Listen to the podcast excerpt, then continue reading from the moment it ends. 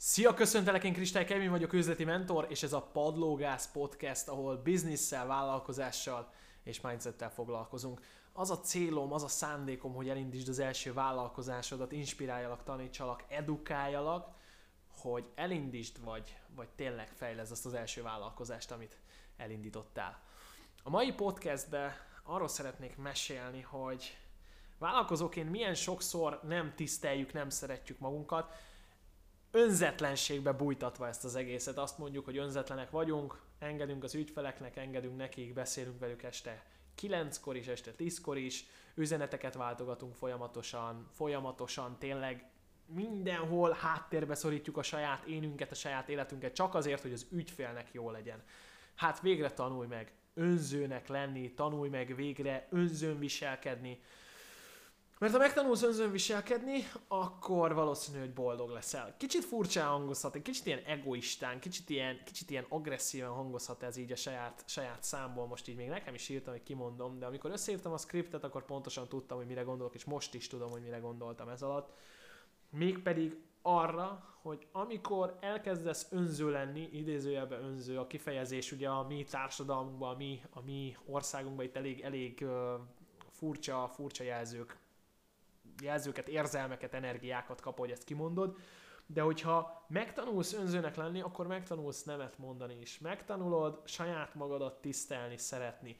Ha én szeretem, tisztelem saját magamat a vállalkozásomban, nekem megvan hagyva az a nyugalom, az a boldogság, az az idő, ami arra kell, hogy én feltöltődjek, jól legyek, hogy a környezetemet, a családomat, az embereket az életembe tudjam őket segíteni, szolgálni és szeretni, mert van időm rá, mert van energiám rá, akkor, akkor annak az lesz a következő, hogy a körülöttem lévő emberek is jól lesznek, és ha ők is jól vannak, az ő körülöttük lévő emberek is jól lesznek.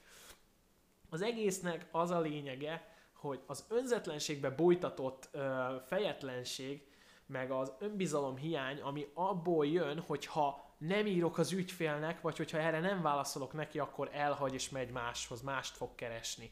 Hát ez talán az egyik legnagyobb hiba, amit vállalkozóként lehet csinálni, és korábban beszéltem a luxusbörtönről, az önalkalmazotti létről, amit csinálsz magadból, hogy sok ügyfeled legyen, és folyamatosan 24 dolgozol. Hát ez az egyik alapja annak, hogy ezt elkezdett csinálni, mert hogy alapvetőleg nincsenek már meghúzva a határok, mert nem vagy önző, és nem, nem figyelsz arra, hogy tiszteld, szeresd és becsüld magad annyira, hogy nem dolgozol a hétvégén, hogy adsz magadnak szabadságot, hogy igenis vannak olyan pillanatok az életben, vannak olyan helyzetek, hogy lemondasz egy-két konzultációt.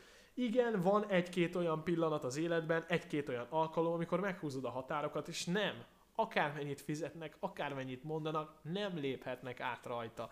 Nem adom el az időmet pénzért, nem adom el az energiámat azért, mert valaki valaki felsőbbrendű vagy tapasztaltabb, és ez mind abból jön, hogy, hogy kellően önző vagyok, és becsülöm magamat annyira, hogy igenis meghúzom a határokat. Igenis akkor leszek önzetlen, akkor leszek boldog ember, amikor megtanultam saját magamat szeretni, megtanultam saját magamat tisztelni, megadom magamnak a lehetőséget, hogy boldog életet éljek, hogy a vállalkozásomat úgy építsem, hogy eközben nem rombolom szét a saját magam környezetét, életét, vagy akár személyét, és közben nem rombolok szét más sem. De ehhez az első út, az első lépés mindig én vagyok.